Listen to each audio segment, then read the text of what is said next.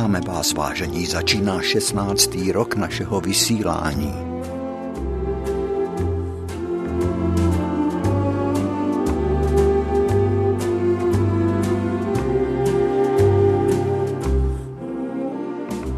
Toto uteklo, co? Já se máš.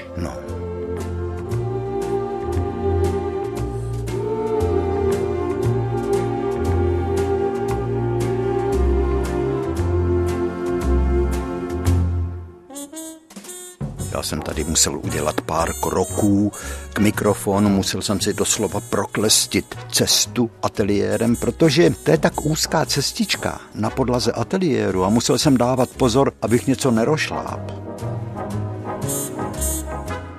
Abych třeba nešláp do palety barev nebo abych tam nezničil skicák nebo gramofonovou desku, napnutý plátno, knížku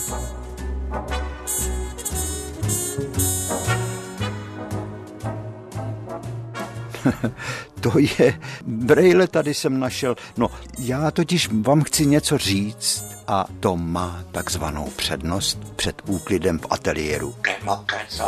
Žaninko, já vím, že to umíš říkat tohleto slovo, ale já už toho mám taky dost. Teďko jsem ztratil nit.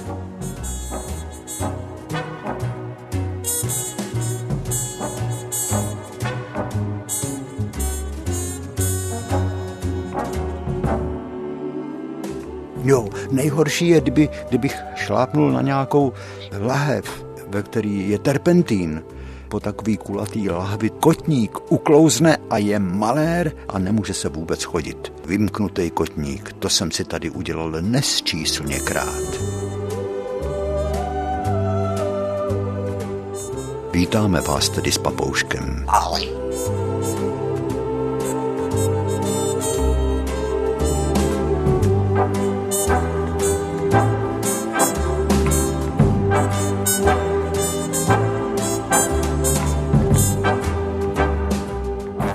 Takže bych vám chtěl rád vyprávět o cestách. Jak jsem po cestičkách a cestách polních chodil kreslit kolem vsi do přírody. To bylo nádherný. Už když jsem šel ke vrátkům, abych je otevřel, husy si mysleli, ty se zbláznili, zvedli hlavy, pásli se na dvoře. A oni si mysleli, že půjdou se mnou, že je odvedu k rybníku, abych je vykoupal a začali kejhat.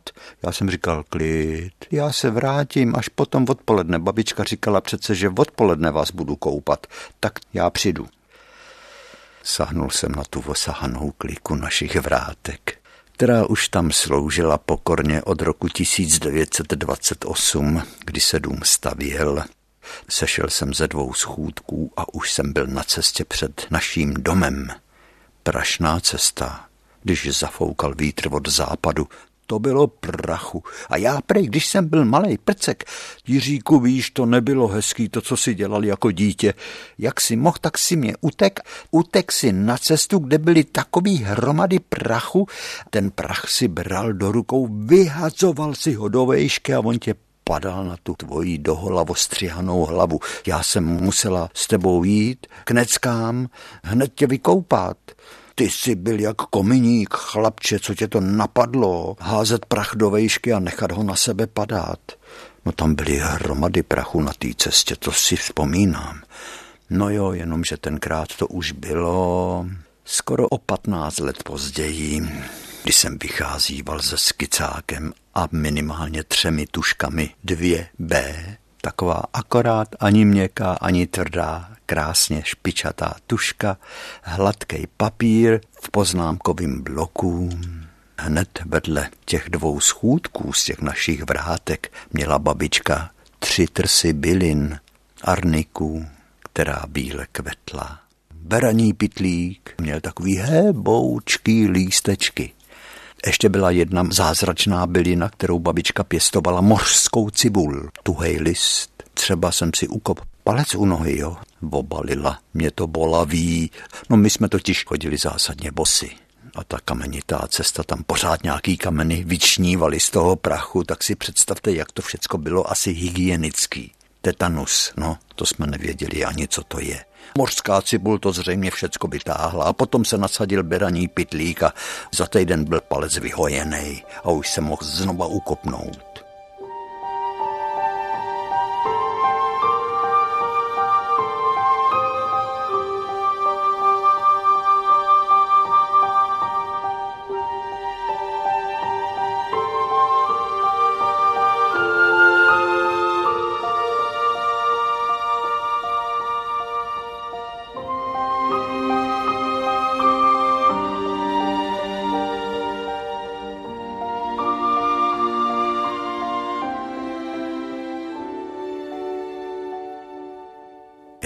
Tu skupinku těch bylin minul a už jsem viděl, jak kolem cesty kvetou sedmi krásky a dvě ty pampelišek, jako kdyby kolem cesty někdo zlato rozsypal.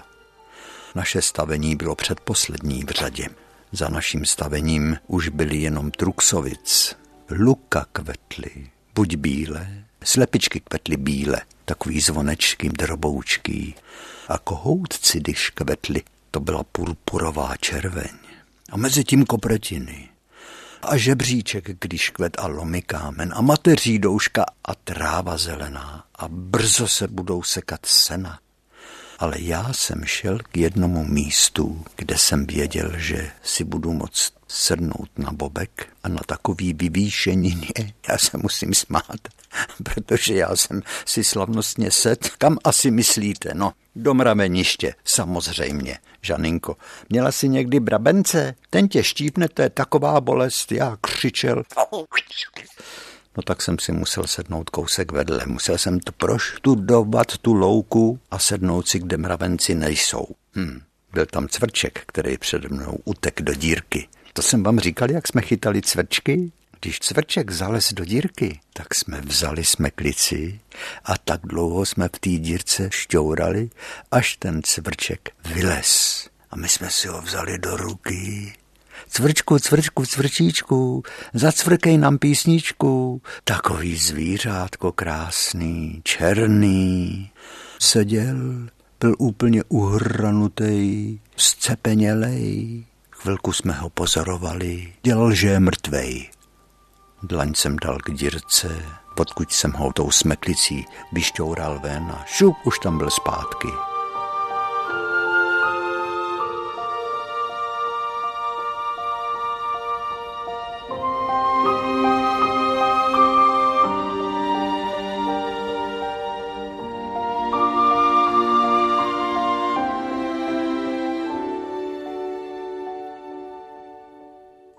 Pampelišky, to bylo téma nádherný.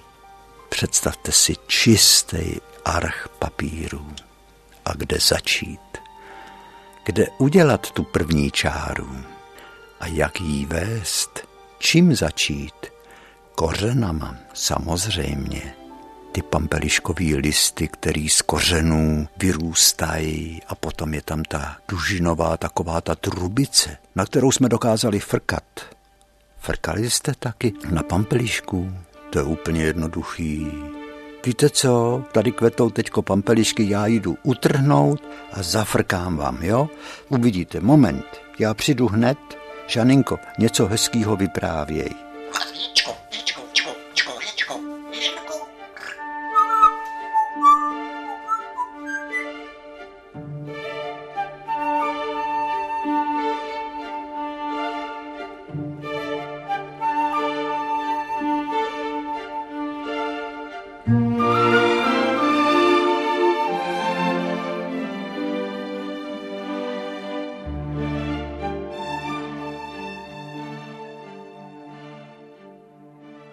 jsem přines, už odkvetlou, nahoře jsem v té silné části roztrh, aby se do ní dalo foukat a spodní část jsem tak jako zmačknul, aby až se do ní bude foukat, aby ta spodní část frkala jako frkačka. Takže já zkusím foukat. Takhle jsme frkali. He. A jak mám hořký rty od toho mlíka z té pampelišky. No, to byla taková vůně, ono ta pampeliška chutná tak na hořce, to mlíko Taky jsme měli rádi hluchavky, bílý kopřivy, který jsme si utrhli a mnuli jsme bílej květ s takovými zobáčkama, to byly květy. Mnuli jsme ho mezi prsty, tak to vonělo jako koření. To bylo tolik vůní tenkrát,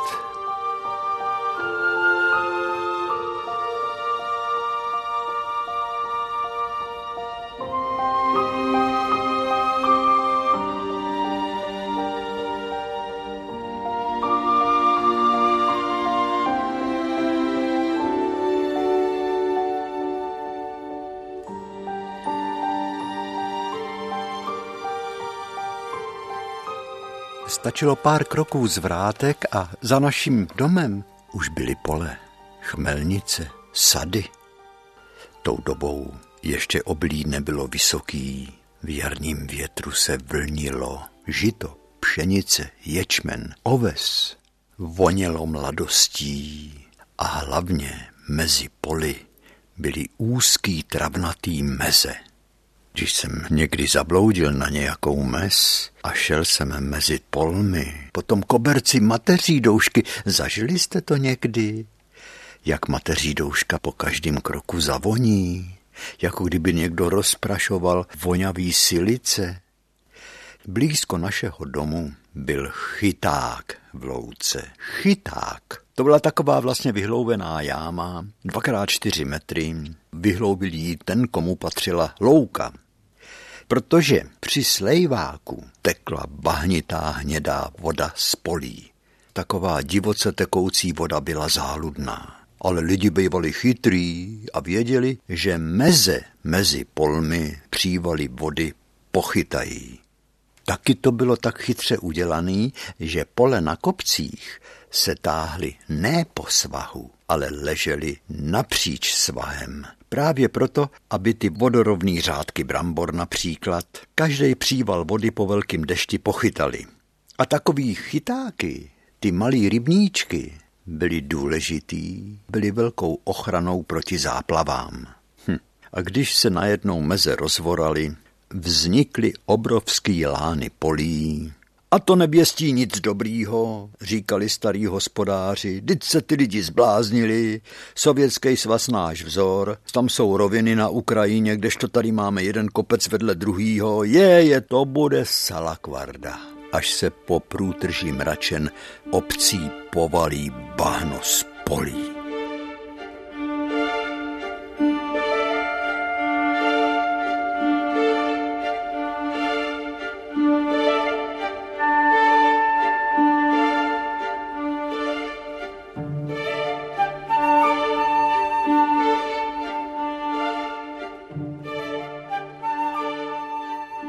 Se jednou přesně tak stalo.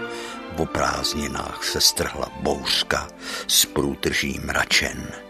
Proudy bahna zavalily zahrádky, dvory, sklepy. Voda v rybníku se proměnila v hnědou kaši a na hladině ležely bílejma břichama nahoru chudinky, utonulí kapři pana Aibla, řezníka, který je tam krmil a s pláčem říkal, tak jsem se o vás poctivě staral, vidíte, a takhle jste skončili chudinky. Takhle vás zabili, to udělalo jistě to DDT. No, samozřejmě, protože každý leto dvojplošník lítal nad polmi a rozprašoval smradlavý DDT, hlavně nad bramborovejma a nad obilnejma taky.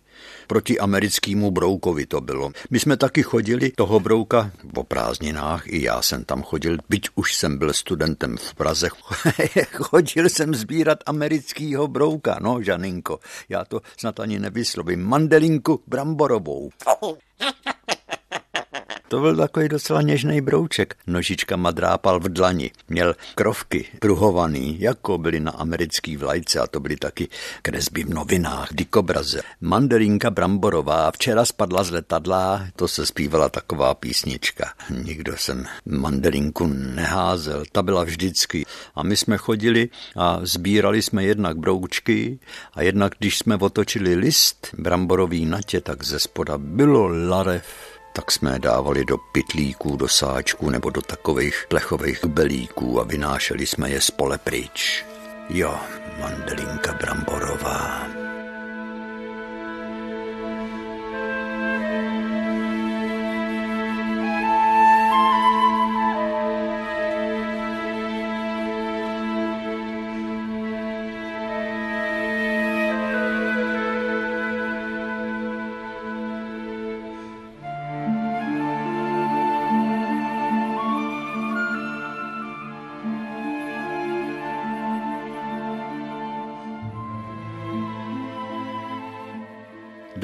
To je prevít.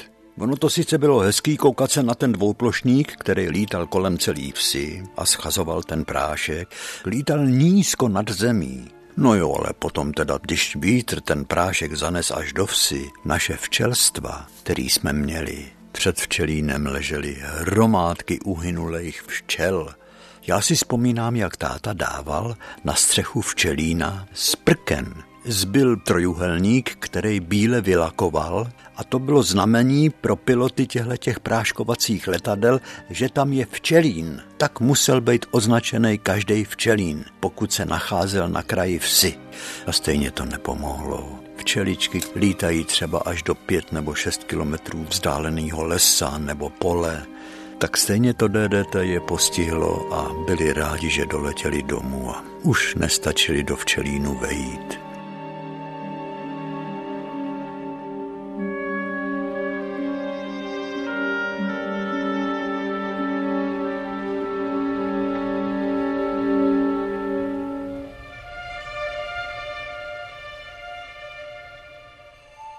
To mě tak naskočil v obrázek, jak zahynuli kapři panu řezníku Ajblovi v zabránském rybníku. My jsme ty kapry totiž měli tak rádi, když jsme závodili na rybníku na Neckách. To bylo naše moře.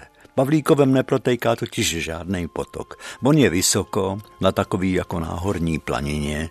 Z kopců kolem Pavlíkova je vidět až na pohraniční hory, ale potůček nevidět, jde pak. Potůček mají ve Chlumně, velký potok Rakovnický, i v Senci nebo v Lubný byl potok, v Oujezdě byl potok, na Skřivani byl potok, ve Všetatech byl potok, ale u nás v Pavlíkově nic, jenom větry se tam proháněly, ale malinký potůček Koníček tak přece jen uměle udělaný ze zabránského rybníka v Lukách, tek pod hůrkou do velikého rybníku, lemovaného starýma duvama, kterýmu se říkalo remízek. Tam byla hloubka a tam jsem nacházívával starý perleťový škeble. Potom už byla řeč.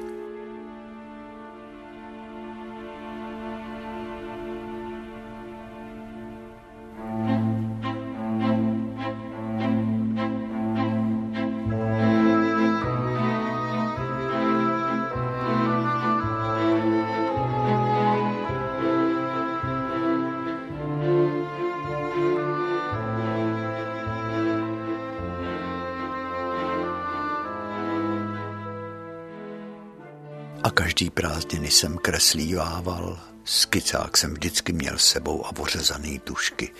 A tak jsem si jednoho dne usmyslel, že si nakreslím studii trsu pampelišek. Ty pampelišky, prostá kytka, a to jejich zlato se rozlilo kolem polních cest, tak to byla nádhera.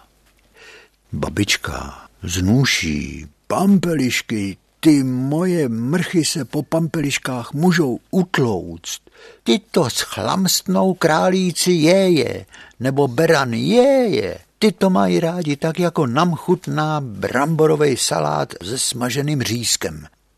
Nesla nůši trávy a nikdy tam pampelišky nechyběly. Ty jejich lodyhy, jak se drali ke světlu, ke slunci, k nebi, byly zakončený buď poupátkama, nebo žlutejma koláčema. Když byla pampeliška odkvetlá, tak to byla koule péřová, semínka, který byly zakončeny bílým pápěřím, a když do nich zadul vítr, tak je roznášel po celém kraji. No a potom zbyly jenom takový holý kuličky, podobaný. No pampeliška měla svoji velkou poezii. Vedle bylo pár sedmikrásek, i zvonečky modrý tam byly, ale já jsem se chystal, že udělám pohled do těch pampelišek, jak se proplétají ty jednotlivý listy. Ty byly nádherný list pampelišek. Všimli jste si, jak kraj listu pampelišek je zakončený jako barokní oltář v našem kostele. Takový obliny, no prostě je to malebná květina.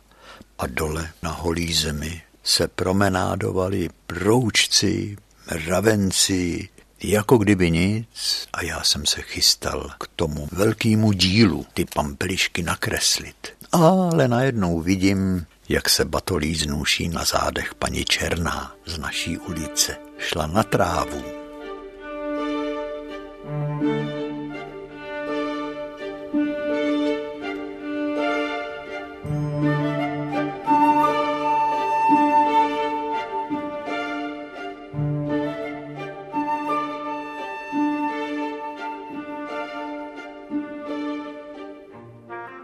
Paní Černá to byla kapacita. Ta si tak ráda povídala se ženskýma a každý den se u Černých sešlo několik ženských, protože tam chodili mandlovat prádlo.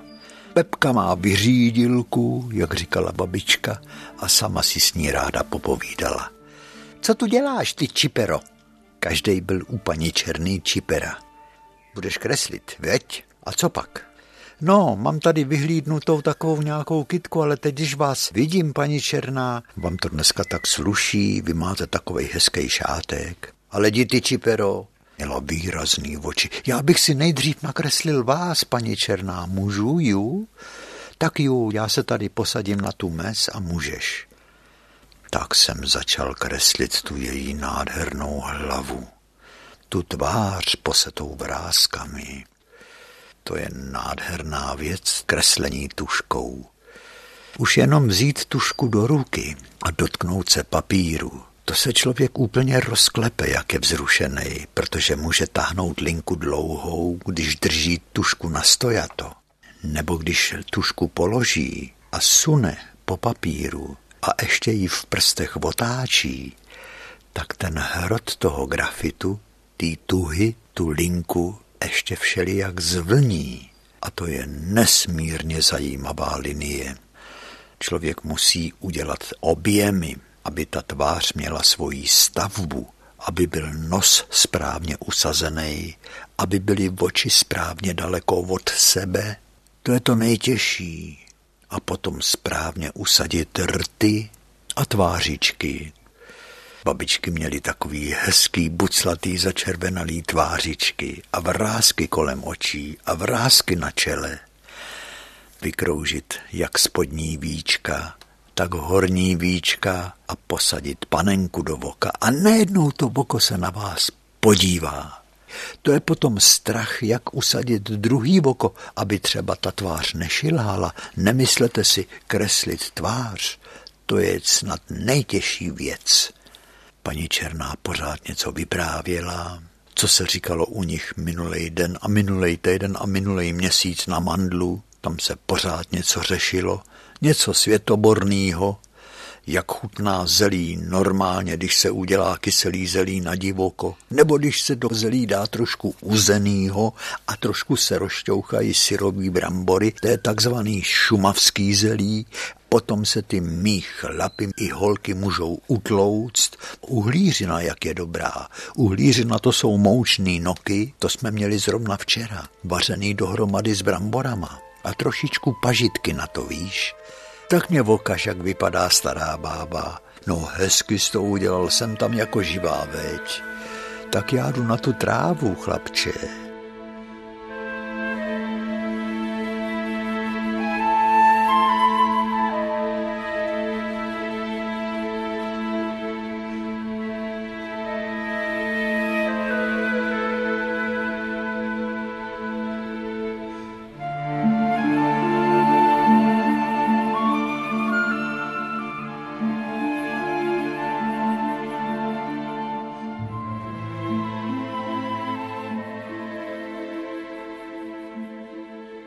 Přišel jsem taky hlavně na to, že tvář každého člověka by mohla být velkým tématem.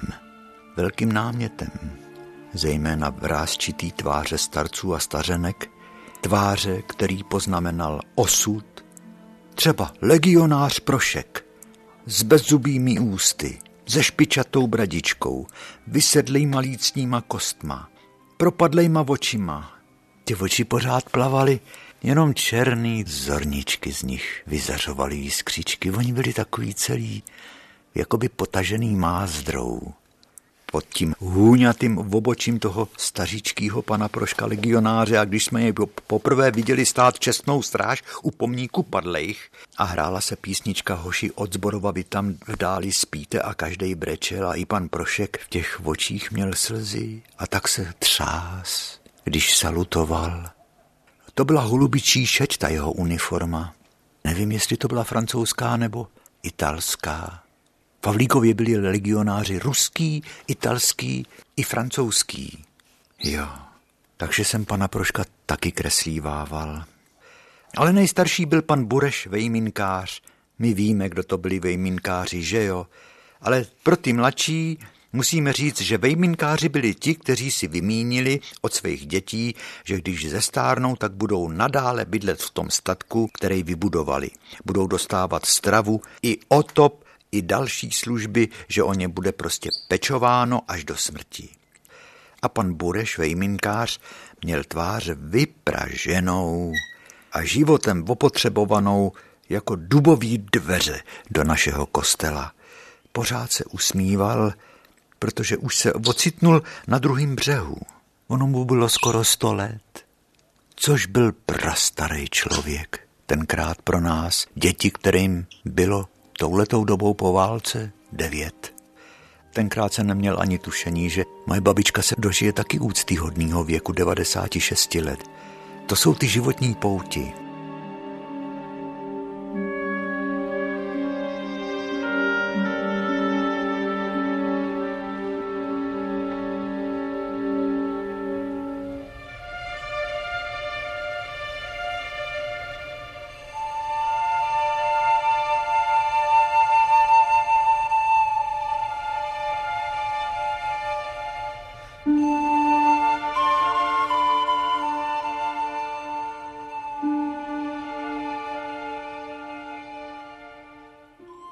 Když se děda holil, což bylo vždycky v neděli ráno, břitvou, tak si říkal, ani se do toho zrcadla nemůžu podívat. A babička mu říkala, jen ty starej troubo se koukej, dokud ještě vypadáš k světu, už za rok to bude horší. A smáli se a měli pravdu. Zub času. A to jsem kreslil tak rád. Ten zub času jak nás poznamenával, jak věci poznamenával, domy poznamenával, cesty polní i ploty kolem zahrad, ty byly tak malebný. A stromy, jak najednou zasadili strom a během deseti let se z něj stal strom úplně jiný, protože mu museli prořezávat větve. A když si vzpomínám, jak jsem kreslíval rád postroje koní, všelijaký takový ty tlustý řemeny, tenký řemeny a na nich veliký, lesklý, z bílého kovu, kulatý ozdoby a ty koně, jaký měli moudrý oči, smutný. Já jsem čím dál tím byl víc tím kreslením posedlej.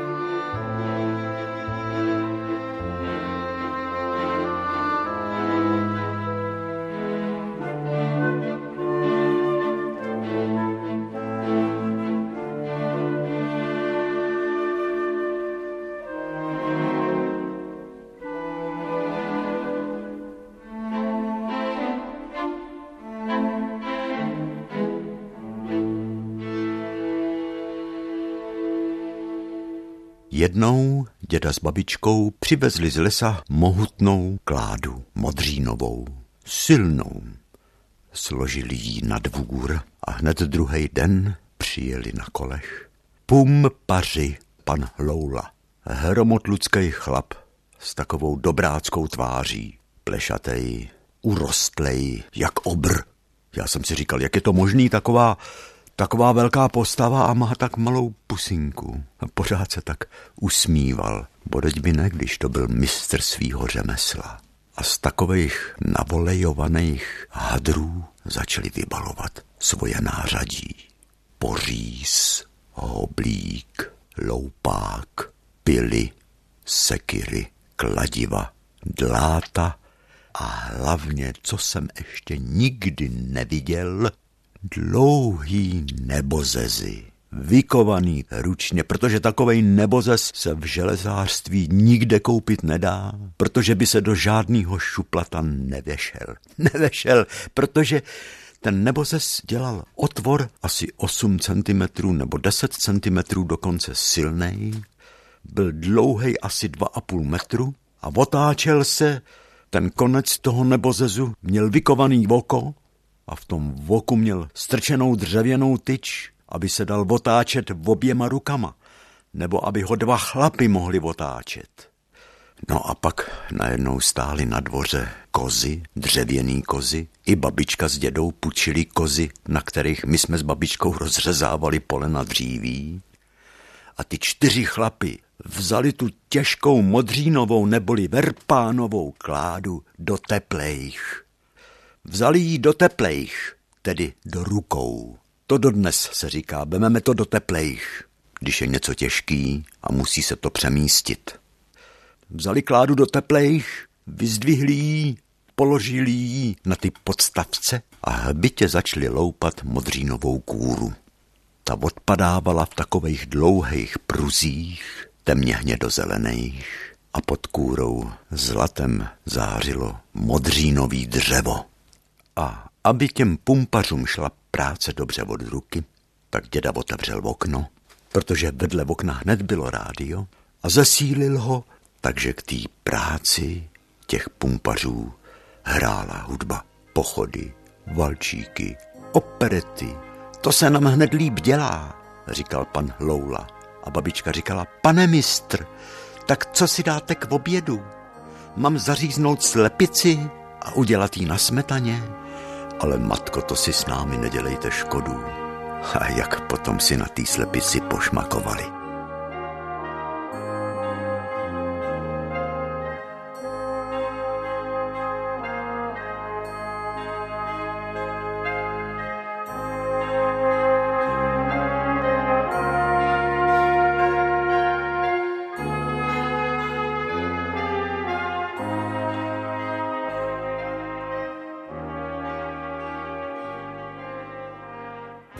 Potom se zavrtali do středu toho kmene a tu obrovskou kládu museli skrz naskrz provrtat těma velikýma nebozezama a nesměli uhnout.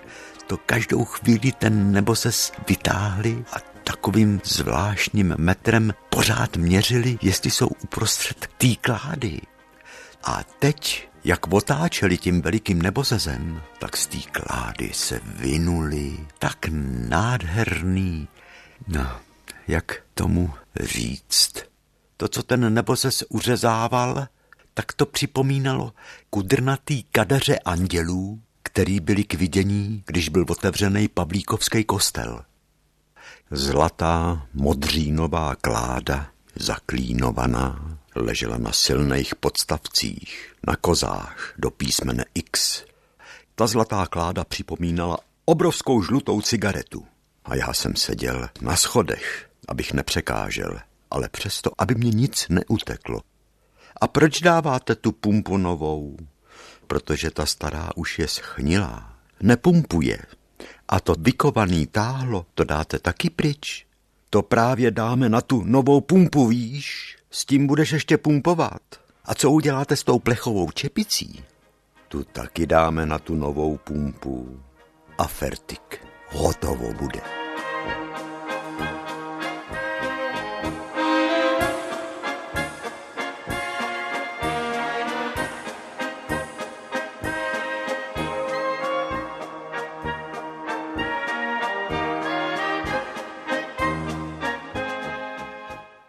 Dnes se mi zdá, že tenkrát byl snad celý svět jakoby ručně dělaný. Když jsem to viděl na vlastní oči, za tři dny čtyři šikovní chlapy udělali novou pumpu. Jo, to se i nejtěžší věci brali do teplejch. Pan Loula Habán, který si tak zakládal na poctivý ruční práci. Ručně se dělali cihly, z nich jsou postavený domy.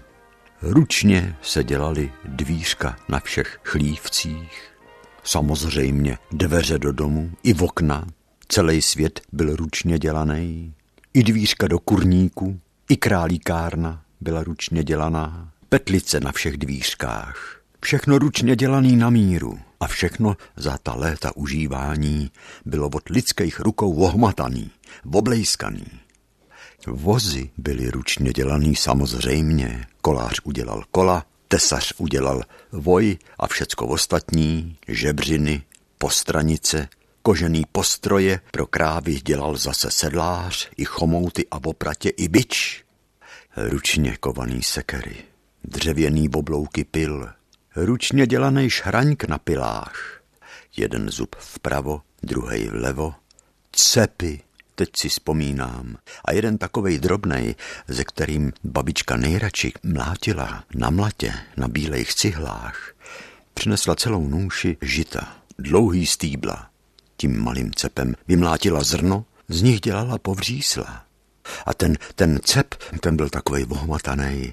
Dlouho tam vysel, kam pak se asi poděl. Ten konec toho cepu byl přivázaný k rukověti řemínkama koženejma.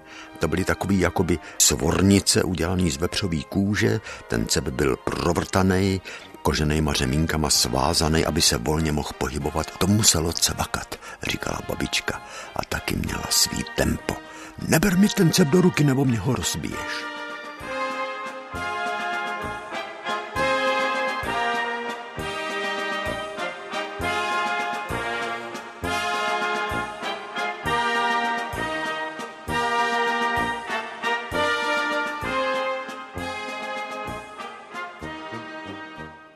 To se dělili studny v Pavlíkově, tam bylo studen jejej, to se pořád někde kopala studna.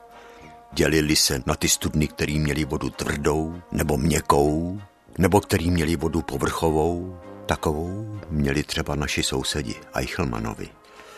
No táta můj, tatínek, jak mohl, tak pomáhal. Ale on byl tak často nemocný. Tenkrát, když se dělala ta nová pumpa, tak mu zbývalo pár let života.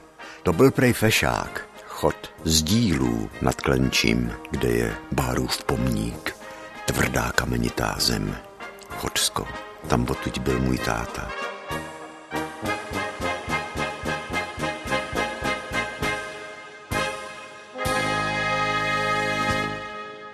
Vzpomínám si, jak některé studny byly zastřešený dřevěnou stavbou, na tý kamenný obrubě válec a na válec se nabíjel provaz, na tom provaze bylo přivázaný vědro a točilo se klikou a tak se vědro spouštělo dolů a vytahovalo se nahoru plný vody. Kam se poděly všecky ty prameny životodárné vody. V dětství se nám zdálo, že je voda všude. Prameny vyvěraly na lukách, ve vrbičkách, u osamocených jabloní nebo planých hrušní byly studánky.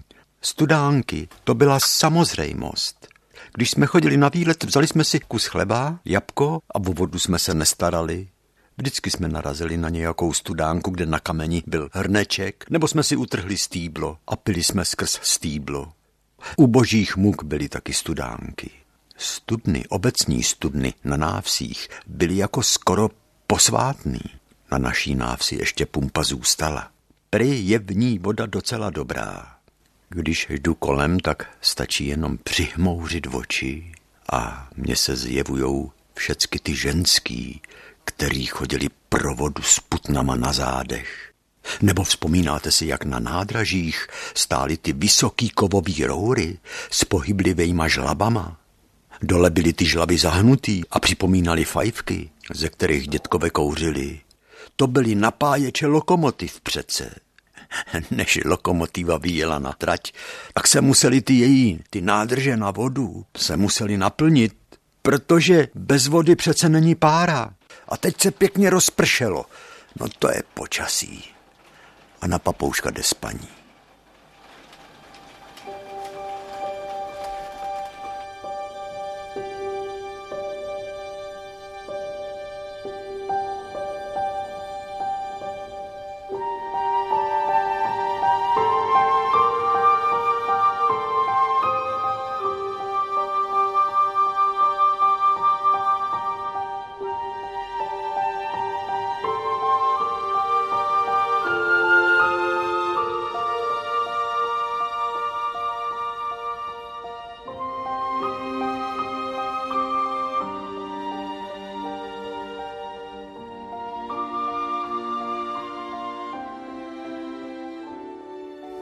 Poezie strážních budek, semaforů, šraňků, ostře kontrastovala s cestou za naší vsí, lemovanou kvetoucím jetelíčkem, kde holky nacházely čtyřlístky. Ty byly hledáním čtyřlístků posedlí. To byla cesta ke křížku. Vyprahlá, kamenitá. Slzičky Pany Marie na ní rostly, ale jen takový nizoučký. Kohoutci, pantoflíčky, mateří doušky malinký, taky droboučký smeklice, ale jak nádherně barevný. Ale přece jen třeba po medardských deštích se i na té vyprahlé cestě v dolíčku pod šípkovým keřem zjevila studánka. To byla poezie jak z prastarýho romantického obrazu.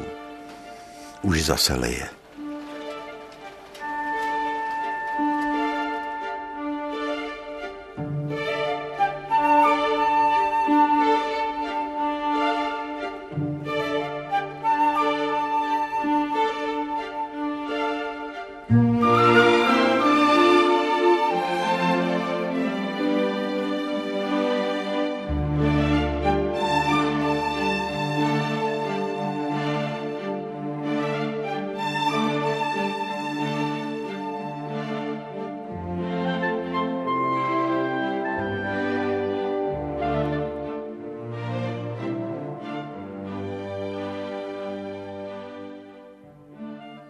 Jsem kreslil poezii studánek pod lískovými keři u zřícenin hradů, třeba u hradu Tejřov nebo Krakovec.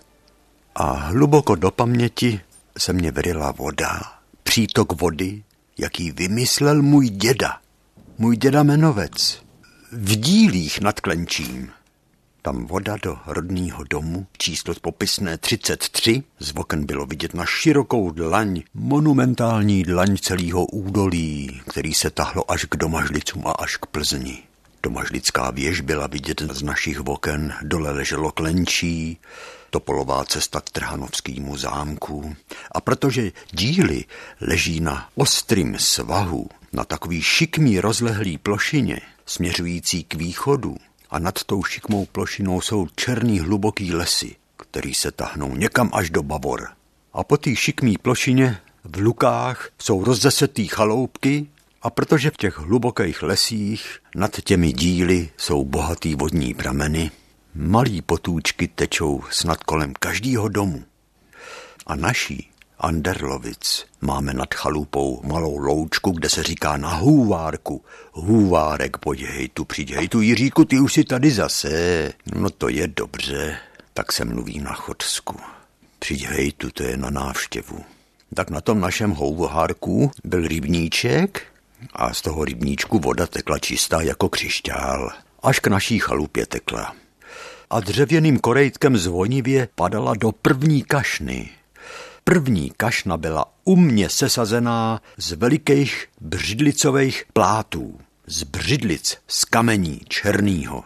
A v té první kašně se nabírala voda na vaření. Čistá jak křišťál a jak byla lahodná a studená. No a potom ta voda, která přepadávala, protože voda tekla pořád, o pár metrů níž, vtejkala do druhé kašny, taky sesazený z velkých břidlicových plátů. A to byla kašna vedle uchlíva, v té babička brala vodu pro napájení krav.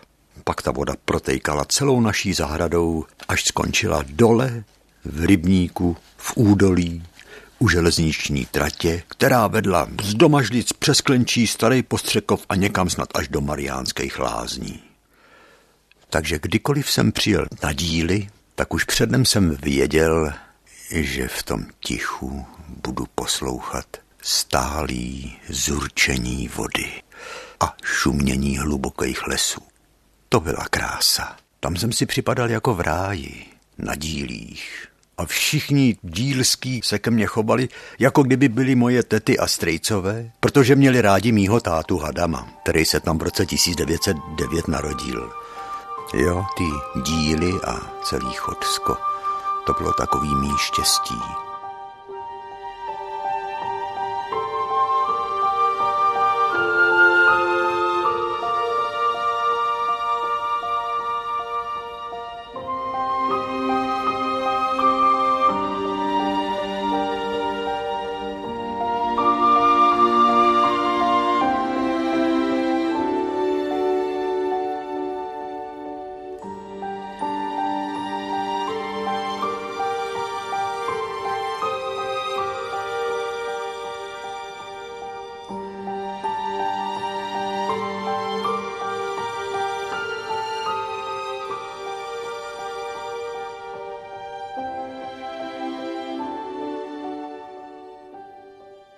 Strejda Martin měla rádio, to rádio se jmenovalo Melodie.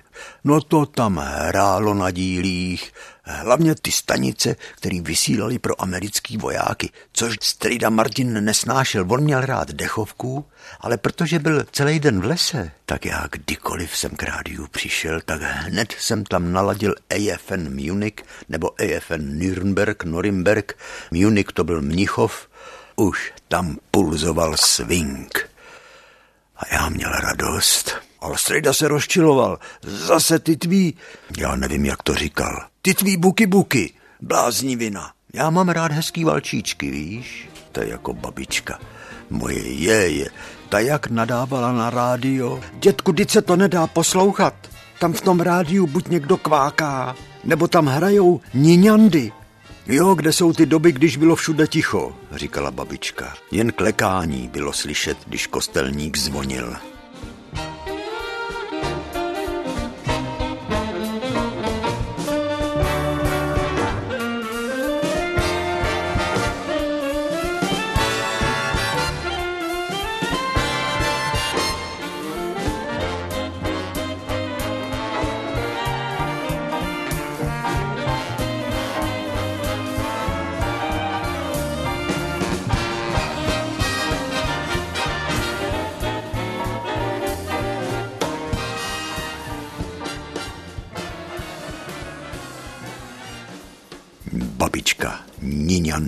Děda jí mohl krotit, jak chtěl. A říkal, ale Mařenko, dit to je Dalibor. Který Dalibor? Ten bednář z Vovčárny? Ale ne, to je ta opera od Smetany. Poslouchej, jak zpívá Ovi lípy, Ovi lípy. Dětku, ty jsi taky Janek. Já jdu radši dát slepicím. A práskla dveřma babička a odešla. Niňandy.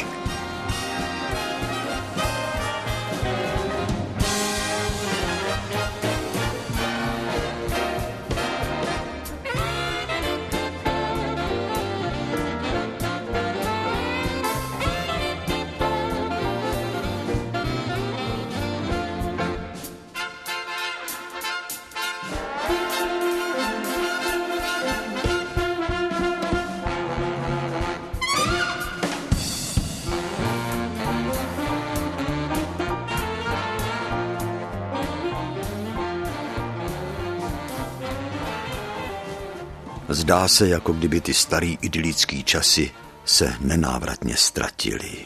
Možná, že ty dnešní mladí budou za 50 let říkat přesně to samé, co říkáme teď my.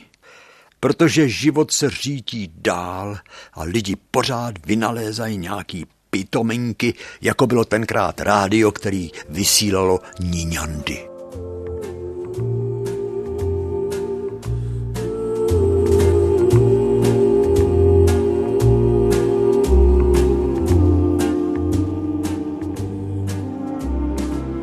I dnes v době televize a internetu a MP3 a iPodů, třeba když jdu k lékaři a nevím, jak dlouho budu čekat, mám v kapse mobilní telefon. Ten je o něco větší než bejvaly krabičky zápalek. No a v tom mobilu mám rádio. A strčím si pecky do uší, mini sluchátka jako pecky střešní. A ty si zastrčím do uší a odposlechnu si klidně v čekárně svůj oblíbený pořad. Svět se díky technice zmenšil.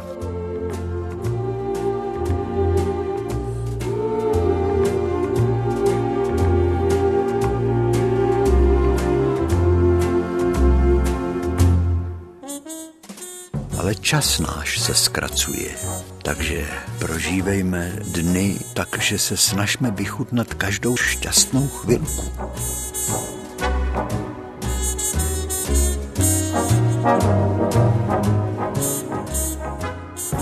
Hlavně ať jsme zdraví.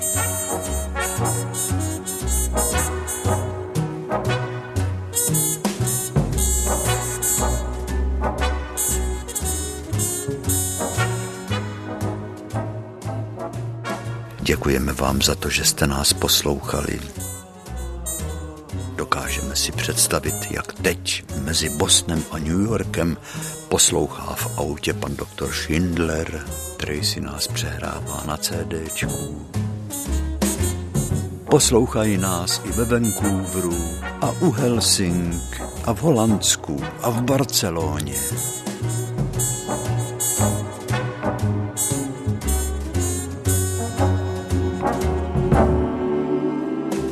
Ať se vám všechno daří, děkujeme vám za všechny dárky a za dopisy a těšíme se na setkání u našeho pořadu příště. Mamičku, semínku, ahoj.